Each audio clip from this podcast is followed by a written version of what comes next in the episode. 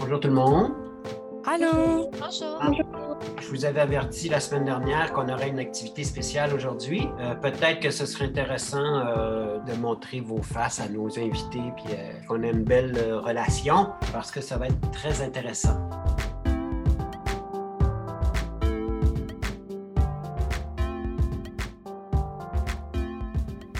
Ce balado propose l'ouverture d'un espace de discussion entre Maxime B. Huneau, artiste professionnel de la région de l'Outaouais, et des étudiants du programme d'art visuel du Cégep de l'Outaouais dans le cadre du cours de Puy-Vinci du professeur François Chalifour.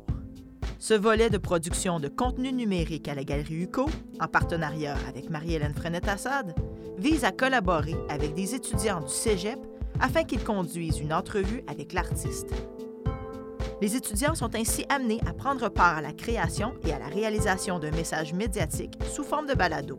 Ce projet est réalisé grâce au soutien financier de la Ville de Gatineau et du gouvernement du Québec dans le cadre de l'entente de développement culturel 2018-2020. Maxime Boisvert-Huneau est un artiste visuel émergent de la ville de Gatineau. Son travail a été présenté dans plusieurs expositions de groupe de la région d'Ottawa-Gatineau. En 2013, il présente sa première exposition individuelle au Centre d'artistes autogéré Axnéo 7. Principalement intéressé par le charnel, ses œuvres explorent la sensualité des corps et des émotions qui entourent la transformation de la chair. Il est présentement candidat à la maîtrise en art visuel à l'Université d'Ottawa.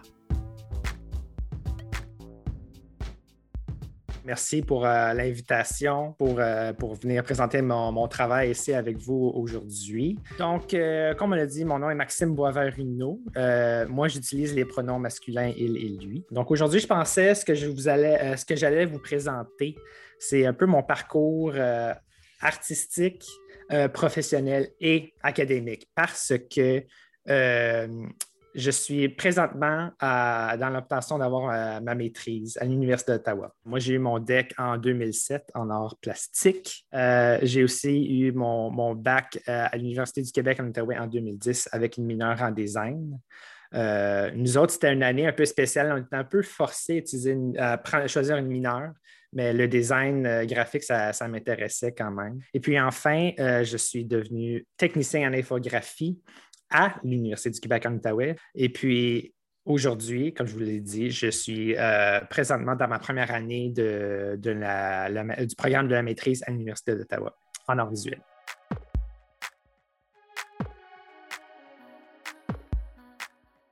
Je voulais commencer au tout début de l'idée qui a parti ma, euh, ma pratique artistique.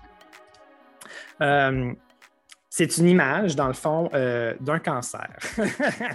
Euh, un cancer qui, euh, quand je me souviens qu'à ma jeunesse, je regardais les records Guinness à la télévision. Puis il y avait la masse cancéreuse enlevée d'une personne vivante. La, plus lourde, c'était de, de, 300 livres. Donc, c'était une grosse, oui, une grosse masse cancéreuse. Puis il expliquait aussi à l'époque que, ben pas à l'époque, mais que les cancers développés euh, peuvent avoir des dents, du poil, puis comme des organes un peu déformés. Donc, c'est pour moi, j'ai trouvé ça vraiment fascinant euh, à travers toute ma vie, à travers ma jeunesse, euh, qu'une bête, un monstre, peut se cacher à l'intérieur de nous.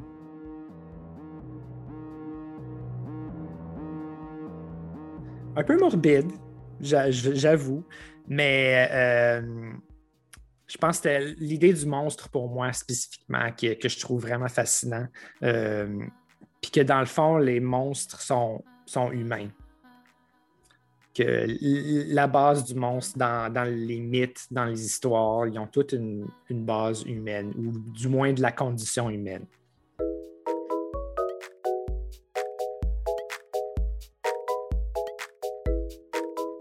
Camille Gervais, j'étudie en art visuel.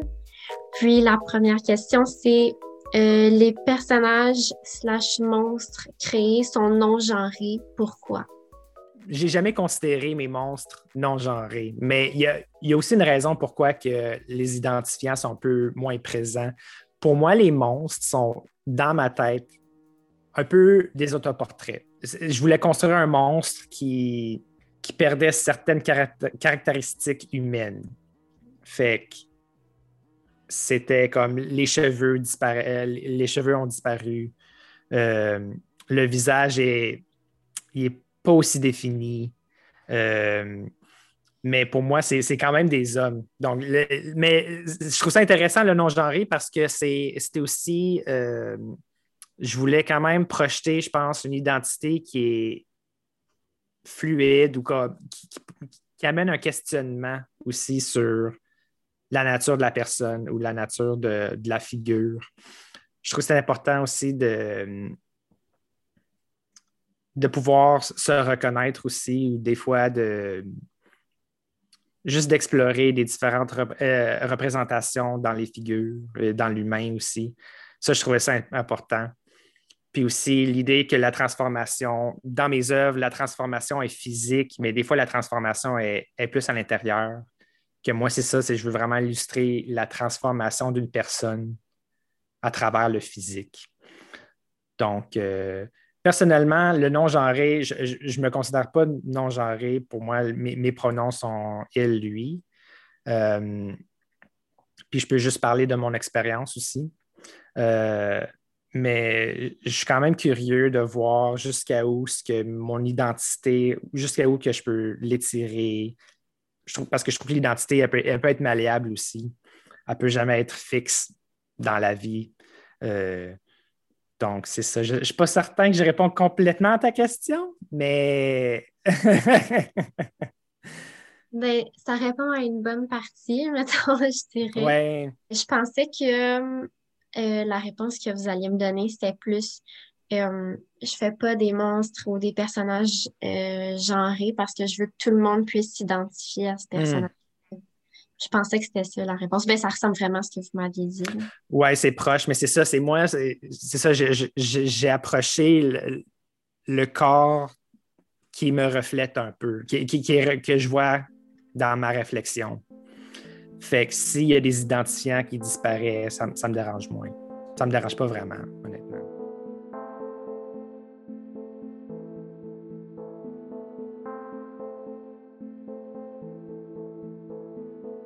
Euh, moi, c'est Elvia Ribeiro, euh, étudiante en art visuel. Et ma première question euh, qu'on avait choisie, c'était comment savoir si son concept vaut la peine d'être développé? Oui, ça, c'est une grosse question, je pense, pour n'importe quel artiste. Euh, c'est quelque chose qui, que à quoi j'y pense encore aujourd'hui. Euh, je pense que pour développer un concept, c'est beaucoup, il y a beaucoup de recherche, il y a de l'exploration. Puis, je vais être honnête, des fois, je, commence un concept et je ne sais pas c'est où que ça va aller ensuite. Je pense qu'il est important, c'est. Il faut que ce soit quelque chose qui soit euh, qui te passionne quand même, un sujet ou quelque chose, ça peut être un, matériel qui te passionne ou qui t'intéresse. Euh, parce qu'au bout de la ligne, après ça, tu peux juste le laisser tomber. Mais pour savoir si le concept est bon, je pense que c'est de, savoir aussi si, euh, que tes opinions vaut aussi la peine. Que, ça, c'est quelque chose que j'ai vraiment appris cette année euh, dans mon cours de studio parce que je commençais à explorer des concepts queer. C'était quelque chose que j'ai jamais parler au public auparavant dans mon art. Fait que là, je me disais, ben, il y a tout, il y a tous ces personnes-là, comme d'autres artistes, euh, des philosophes, euh, qui ont, qui ont exploré ça pendant longtemps, puis moi, je suis juste une petite personne. Fait que pourquoi est-ce que c'est légitime de, parler de ça dans mon art, dans mes concepts? Est-ce que ça vaut la peine? J'ai un professeur qui m'avait dit, mais Maxime, c'est ton histoire, c'est tes concepts, c'est ton opinion. Puis ça ne peut, pas être ça peut pas être faux que ton histoire, ton, tes expériences, c'est légitime. Fait ça, ça a un peu changé mon, point de vue sur euh, le développement de mes concepts, puis aussi de la remise en question, de, se dire est-ce que c'est important pour moi? Euh, est-ce que ça me tente encore de l'explorer? Puis, euh, ouais, je pense que c'est essentiellement ça, c'est juste avoir faire de l'expérimentation puis s'amuser.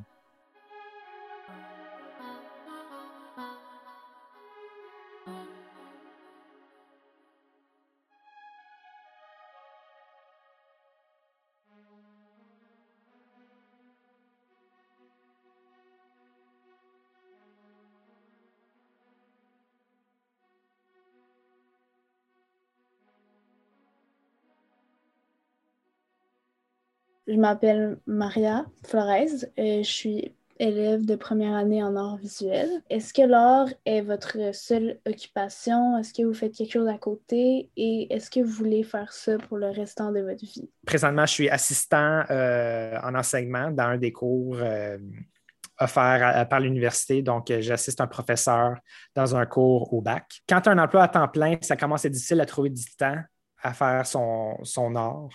Donc, c'est un peu une raison aussi pourquoi je suis venu à la maîtrise, parce que je voulais revenir à mes sources puis vraiment me concentrer sur euh, ma pratique professionnelle en, tant qu'artiste. Puis pour la deuxième partie de la question, euh, est-ce que c'est quelque chose que je veux faire pour le restant de mes jours? je pense que oui. Euh, long terme, je pense que pour moi, c'est un peu difficile à voir encore. J'ai déjà des professeurs qui m'ont approché pour dire ah, tu serais, tu est-ce que tu as considéré l'enseignement aussi à l'université? Donc, c'est quelque chose qui est peut-être dans les cartes. Euh, mais à court terme, ce que je, ce que je me vois faire, c'est euh, vraiment envoyer plusieurs dossiers à des galeries, à des musées, euh, un peu partout dans le monde si possible. J'aimerais aussi faire des résidences lorsque les circonstances sanitaires mondiales vont nous le permettre. J'aimerais voyager, j'aimerais approfondir mes recherches, rencontrer de nouvelles personnes, voir de l'art, euh, vraiment développer ma pratique encore plus profondément, trouver des beaux projets, peut-être des projets de public. Euh, donc, c'est vraiment, je pense c'est, c'est pas quelque chose que j'ai fait encore. J'ai eu une expo solo, j'ai eu des expos de groupe, mais je, veux faire des résidences, je veux vraiment euh, voyager puis vraiment voir le monde. Évidemment, c'est difficile en ce moment, mais puis pour le restant de mes jours, je pense que oui. Je pense que je, me vois faire de l'art, probablement pour le restant de mes jours, parce que c'est, c'est tellement personnel. Puis pour moi, c'est tellement. On peut aller tellement profond dans nos, des propos, puis dans de la recherche. Pour moi, c'est un monde infini, vraiment, que il y a toujours des nouvelles choses à créer, des nouvelles images à créer, à voir. Euh, puis aussi faire des connexions, des, choses qu'on n'aurait jamais faites auparavant. Donc, euh, je pense que ma, pratique euh, professionnelle est encore dans ses débuts, mais j'ai un, bel espoir que j'ai un futur là-dedans.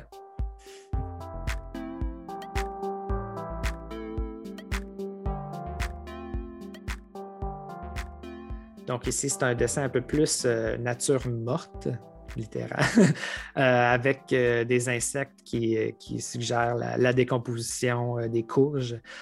Moi, j'avais choisi des courges parce que les courges ressemblent pour moi à des, des parties du corps avec des, des, verrues. Ce qui est arrivé avec cette œuvre-là aussi, c'était l'apparition des mouches. Puis ici, ce qui est intéressant, c'était les mouches piquées sur la sculpture. La mouche piquée, ça m'a apporté une idée sur c'est mon projet présent que je suis en train de présenter, euh, que, je, vais présenter à la, fin de la session. C'est euh, Funérailles pour une mouche. Parce que sur le moment, j'avais une petite tristesse pour la mouche qui, euh, qui est piquée. Donc, je voulais avoir un petit moment pour la mouche. Mais pour moi, c'est ça, c'est quand même traduit à travers le corps de, de la mouche. Donc, j'ai fait une série de dessins qui montre euh, la rencontre et euh, le meurtre de la mouche. Euh, tu disais, ben en fait, la majorité de tes œuvres, tu les décrivais comme repoussants, comme dégueulasses. Est-ce que les mouches avaient un lien par rapport à ce sujet-là? Oui, fait que, fait pour commencer, je vais commencer avec le concept du dégueulasse parce que je trouve que c'est quelque chose qu'il faut vraiment que je, faut que je définisse parce que c'est quelque chose qui, pour moi, révèle les vérités cachées ou que, qu'on veut cacher. ça, c'est, euh, ça touche un concept qu'on appelle l'abjet, euh, qui est, euh, dans le fond, les sentiments face à des choses qui nous repoussent. Donc, c'est, quoi la source de ces choses-là qui nous repoussent dans la vie? Puis il y a une philosophe, auteure, psychanalyste, féministe, Julia Kristeva, qui a écrit un livre en 1980 sur, euh, qui s'appelle Pouvoir de l'horreur, l'essai sur l'abjection. Bref, En gros, ça explique que dans nos vies, on a des bornes qui nous permettent d'avancer. Parce qu'il y a certaines choses comme le sang, l'urine, euh, la défécation, des choses qu'on ne veut juste pas voir parce que ça, ça s'extériorise de, notre corps, que d'habitude, c'est quelque chose qu'on ne voit pas. Euh, euh, un autre exemple, ce serait, mettons, une paire de souliers. Les souliers à l'entrée, c'est correct, mais une fois que tu mets la paire de souliers sur la table, c'est inacceptable parce que c'est l'idée de la propreté, c'est l'idée de, de, garder les choses pures dans notre vie. Bref, où c'est que je m'en vais avec ça? dans le fond, c'est euh, des fois, l'abjection, ce n'est pas juste des objets qui nous dégoûtent, des fois, c'est des actions. Ça peut être aussi des, personnes, un groupe de personnes. On peut penser pendant longtemps, les, euh, les, personnes LGBT étaient souvent rejetées parce que leur personne, leur existence dégoûtait la majorité. Donc, c'est des concepts qui se transfèrent un peu qui sont interchangeables. Fait pour moi, explorer le dégueulasse, moi, je trouve ça très beau parce que c'est quelque chose qu'on n'arrête pas pour regarder. Mais pourtant, c'est il y a une vérité dans, dans, ce dégueulasse-là. Pour les mouches, moi, c'est un peu un symbole de. C'est un symbole pour beaucoup d'affaires. Euh, le symbole, c'est un symbole de la mort. Euh, la mouche, c'est un symbole de la mort. Euh, qui est souvent comme associé avec le cadavre. Fait un cadavre qui est, qui est en décomposition. Il y a aussi avec les fruits, tout ce qui est organique en décomposition. La mouche, c'est aussi, dans mon projet présentement, c'est quelque chose qui, qui me dérange, que je veux, je veux éliminer, un peu comme dans l'abjection, où on veut éliminer la chose qui nous dérange pour pouvoir continuer à vivre, puis sans, sans se torturer. Fait c'est une chose que je pense que si on s'apprivoise, on apprivoise ces, choses-là qui d'habitude nous dérangent, on voit un monde complètement nouveau qui d'habitude on veut ignorer. Mais des fois, l'ignorer, ça fait plus mal que, le confronter.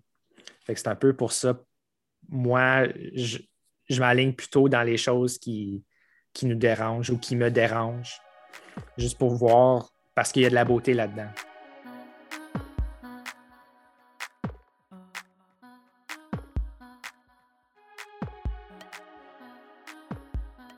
Bonjour, euh, je m'appelle Marie-Soleil Lalonde. Je suis en première année dans le programme d'art visuel. Euh, ma première question, c'est que vous aviez parlé que vous preniez de l'inspiration de, livres, d'œuvres. Donc, euh, on, se, on, se, demandait quelle, quelle, était votre œuvre de fiction favorite ou une œuvre de, fiction qui vous avait vraiment touché. Oui, merci. je, vais, je, vais, je vais en nommer deux œuvres qui m'ont vraiment inspiré. Euh, récemment, j'ai lu euh, un, roman du, euh, de l'auteur Haruki Murakami. C'est un auteur japonais. Le livre, ça s'appelle, je vais le dire en français, c'est 1Q84. 1Q84. c'est un long, long livre. Dans le fond, c'est trois, trois volumes ensemble qui parlent, dans le fond, c'est deux histoires parallèles, un homme et une femme puis qui se passe aussi un dans le vrai monde, puis un dans le, un monde parallèle. Donc, c'est vraiment. Ce qui m'intéresse beaucoup, c'est ça, c'est le, genre de mystère à travers la vie, parce que c'est des personnes qui, se cherchent sans savoir c'est qui l'autre personne. Euh, il y a aussi une histoire d'amour un peu qui est euh, un amour quasiment impossible. Euh, j'aime beaucoup ça, savoir qu'il y a des mondes à quelque part d'autre qui, qui, dans le fond, euh, donnent des, des, obstacles aux personnes, puis il faut qu'ils travaillent à travers. Euh, l'autre œuvre que je vais, je vais nommer, c'est euh, un manga de l'auteur, je l'ai écrit ici, excusez. L'auteur s'appelle Junji Ito, puis il fait des mangas d'horreur. Puis il y a une série qui s'appelle Uzumaki. Traduit en français, ça s'appelle Spirale. Donc, l'histoire se passe dans un village, puis les gens commencent à être obsédés par le concept d'une spirale. Fait la spirale se retrouve partout, dans les fleuves d'eau, euh, chez les animaux comme les escargots et la, langue des papillons. les gens commencent à, devenir fous.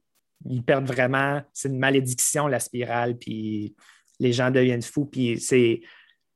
Les images sont très euh, vulgaires à un certain point que certaines morts de certains personnages sont tellement incroyables que j'ai jamais vu des images comme ça, mais les dessins sont tellement riches, les dessins sont complexes. Puis l'histoire est aussi, euh, c'est ça, ça pousse les gens à, à la folie. Puis c'est encore ça, c'est le monde, un monde caché euh, qui, me passionne. Euh, puis aussi par, le simple, par un simple concept d'une spirale qui se trouve aussi dans une tornade, se trouve dans un os dans l'oreille. fait ces œuvres-là, ça m'inspire beaucoup.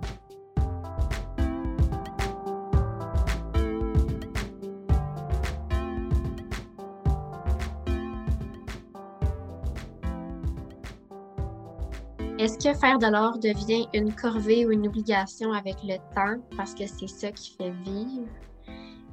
Est-ce que ça arrive des matins, tu sais, que vous vous réveillez et vous vous dites Oh non, aujourd'hui, je suis encore obligée de faire des créations pour mon projet?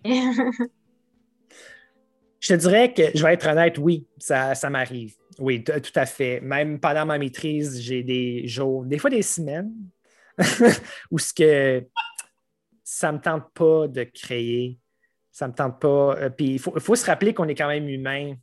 Puis je pense, avec la pandémie, ça nous fait rappeler aussi qu'on n'est pas super humain. On peut pas, on peut pas tout faire dans notre vie. Puis se rappeler qu'il faut être gentil envers nous aussi, de dire c'est correct. La pression, des fois, ça, ça nous amène. Fait que, euh, oui, la corvée, c'est une corvée, je te dirais oui, pour moi. Surtout, je pense que je suis encore dans les débuts de, la carrière où ce que, là, je crée des trucs qui, me passionnent. Fait généralement, ce n'est pas autant un problème. Mais je te dirais, même la semaine passée, je n'ai pas beaucoup travaillé sur mes œuvres parce que les nouvelles restrictions un peu au Canada, au Québec, en Ontario, honnêtement, ça m'a, ça m'a quand même affecté mentalement. Puis je me suis dit, je n'ai pas pris de break encore cette session. Je peux me prendre une semaine, c'est correct. Euh, je suis au même niveau que mes, euh, mes collègues à la maîtrise. Je au même. Euh, puis, c'est ça, je, dis comme je me compare à mes collègues, mais en même temps, il ne faut pas se comparer. Mais c'est bref. mais non, mais je pense que c'est ça, c'est juste de réaliser qu'on a nos limites dans, dans la production d'œuvres. On a nos limites pour n'importe quelle chose aussi, comme la vaisselle. Des fois, ça ne me tente pas de faire la vaisselle. On ne fait pas la vaisselle, c'est correct lavage non plus. Mais il faut, il faut, se donner un break de temps en temps. Donc, là, je pense que c'est normal, je pense que c'est naturel de, prendre un recul, de penser, de, de trouver des nouvelles stratégies pour permettre des temps de création. Fait pour moi, mes temps de création, c'est quand que je vais physiquement au studio. Parce que des fois, être chez nous, c'est trop proche de chez nous. Que quand je suis chez nous, je ne fais pas de l'art je fais, je fais mes tâches, je relaxe. Euh, fait, que c'est ça, il faut être stratégique par moment pour essayer de, de garder la flamme de création euh, euh, en nous.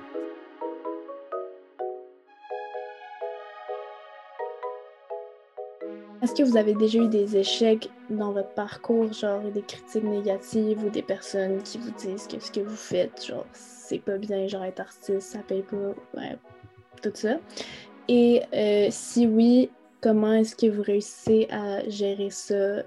Oui, j'ai eu des critiques négatives, oui. Euh, autant au cégep qu'à l'université. Puis euh, je te dirais qu'à l'université, j'ai quelque chose qui est rentré dans ma tête face aux critiques négatives. Puis c'est une chose, de la manière qu'on se fait critiquer, dépendant du professeur. Il y a beaucoup, il y a beaucoup de facteurs qui, jouent là-dedans. Mais il faut se rappeler qu'il critique, pour moi, de la manière que je l'interprète, il ne critiquait pas moi, il critiquait l'œuvre. Moi, je ne suis pas l'œuvre, l'œuvre n'est pas moi. C'est moi qui l'ai créé. Mais puis l'idée aussi que étudier en art, on veut apprendre des, nouveaux concepts, des moyens, euh, des techniques aussi pour créer les œuvres. Donc, j'avais une professeure qui, a, un jour, elle m'avait critiqué sur une sculpture. Elle m'avait demandé, mais c'est quoi, c'est quoi que tu as de dire avec cette sculpture-là? Donc, j'avais expliqué mon concept. Elle dit, parfait. Donc, voici comment tes concepts ne fonctionnent pas ou ne sont pas représentés dans l'œuvre. Puis elle m'a expliqué comment et pourquoi. Donc, c'est là que pour moi, j'ai compris que la critique est pour m'aider. Même s'il était négative, même si mon œuvre n'était pas un succès, mais je me suis rappelé que j'étais à l'école. Ces œuvres-là, je ne vais peut-être pas nécessairement les montrer au public. Peut-être oui, peut-être non. Mais si c'est une œuvre qu'au bout, au bout de la ligne, je n'aime pas, on peut, peut le mettre de côté. Donc, c'est vraiment, c'est un processus. Je trouve que c'est une étape qui est intéressante à la critique. Au niveau de la maîtrise, les critiques négatives commencent à, frapper très profondément parce que là, c'est des sujets qui sont vraiment plus euh, personnels, des sujets qui sont très euh, développés, qui, puis aussi, eux autres, ils, voient vraiment, les professeurs voient vraiment tout, les, euh, tout ce qui englobe l'art, donc l'histoire, des propos sociaux et tout ça. Donc, il faut, constamment que je me rappelle qu'ils sont là pour m'aider, ces critiques-là. Il y a aussi, euh, il y aussi des tendances, tu sais, que des fois, ça, vient et ça part. Faut... C'est pas nécessairement mauvais, je pense, des tendances, mais des fois, il faut aussi, penser si. Euh, je vais parler de l'art spécifiquement, si est-ce que l'art va survivre euh, en dehors de la tendance. Est-ce que c'est encore pertinent ou non? Ça, c'est des, questions difficiles à, à contempler. Puis aussi, c'est ça, c'est certaines, pour certains, certaines choses dans le monde, comme le maquillage, la couture, l'art, il y a des personnes qui ont, c'est ça, qui ont une certaine autorité ou qui comprennent peut-être mieux l'ensemble de tous les enjeux de, cette pratique-là. Donc, des fois, c'est aussi trouver la bonne personne pour t'encadrer, qui peut trouver des moyens pour euh, t'encourager, euh, te critiquer d'une manière qui, t'aide. Donc, euh, c'est ça. Fait que la critique, elle, va toujours être là. Puis c'est aussi quelque chose qui est une œuvre d'art. Il faut, faut, la montrer au monde aussi. On ne peut pas juste garder une œuvre cachée dans le placard. Il faut, faut un jour la montrer au monde. Puis évidemment, c'est ça, il y a des critiques, il va y avoir des critiques. Mais aussi, c'est ça, c'est la beauté là-dedans, c'est que la critique, elle approfondit ton, propre savoir aussi. Il faut à un certain point, ça va être bizarre à dire, mais trouver son, trouver son public, c'est un peu bizarre à, expliquer de cette manière-là, mais il y a certaines, je vais vous donner des exemples, il y a certains projets où ce que moi, je ne me vois pas dedans. Je ne vais, pas appliquer à ce projet-là. Il y a certaines galeries aussi qui montrent euh, certains projets, certains artistes. Euh, je pense à Là, j'ai oublié le nom de la galerie à Montréal, mais c'est des œuvres euh, ben, des, féministes. ils montrent des artistes femmes. Fait pour moi, c'est clair, je ne peux, pas, peux pas appliquer là. Puis ça, ça j'ai pas de problème que ces, ces projets-là, ces galeries-là existent parce que ça donne la voix à des gens qui d'habitude n'auront peut-être pas une voix. Fait que des fois, il faut aussi ça. Il y a une recherche aussi de trouver des personnes qui veulent nous écouter. Je pense que c'est aussi important d'être au courant de ça, qu'il y a des oreilles qui sont prêtes à écouter, il faut juste un peu trouver les oreilles de temps en temps. Puis c'est ça, c'est vraiment être euh, conscient que il n'y a pas tout le monde qui veut t'écouter, il n'y a pas tout le monde qui, qui ont la même opinion que toi. Ça fait partie, euh, ça fait partie de la pratique, je pense. Puis peut-être pour, pour toute chose dans la vie, mais mais oui, euh, trouver son euh, interlocuteur, c'est vraiment, vraiment ça. Puis je pense que c'est pour s'épanouir, il nous faut ça pour, pour pouvoir avancer dans notre pratique.